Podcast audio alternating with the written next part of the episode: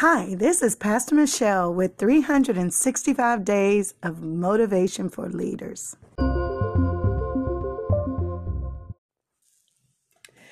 Have you ever heard the term time is money?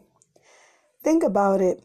If you value your time just as you value your money, perhaps you would not spend time in places or in situations that mean you no good.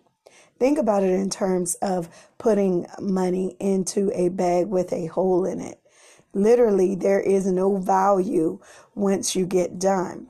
And it doesn't matter if it was $1 that was deposited or $50. At the end of the day, if it has a hole in it, then it has no value.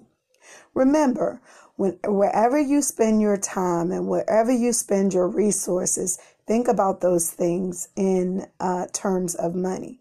Think about those things in terms of, um, you know, what that means ultimately to uh, the goal of the individual that you are spending time with, or the goal of those with whom you have aligned yourself in association. Value your time. You only come through this life one time, right?